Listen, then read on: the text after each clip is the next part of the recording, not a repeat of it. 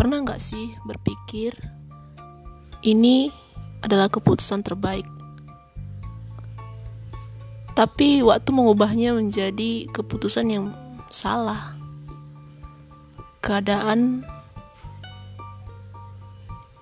hingga waktu yang telah diinginkan tak bisa menjadikan keputusan yang terbaik itu adalah benar-benar suatu keputusan yang terbaik.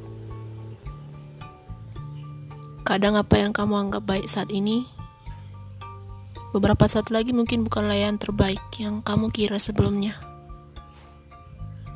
Tapi setidaknya selama kamu memutuskan, tidak apa-apa kamu menentukan yang terbaik dulu.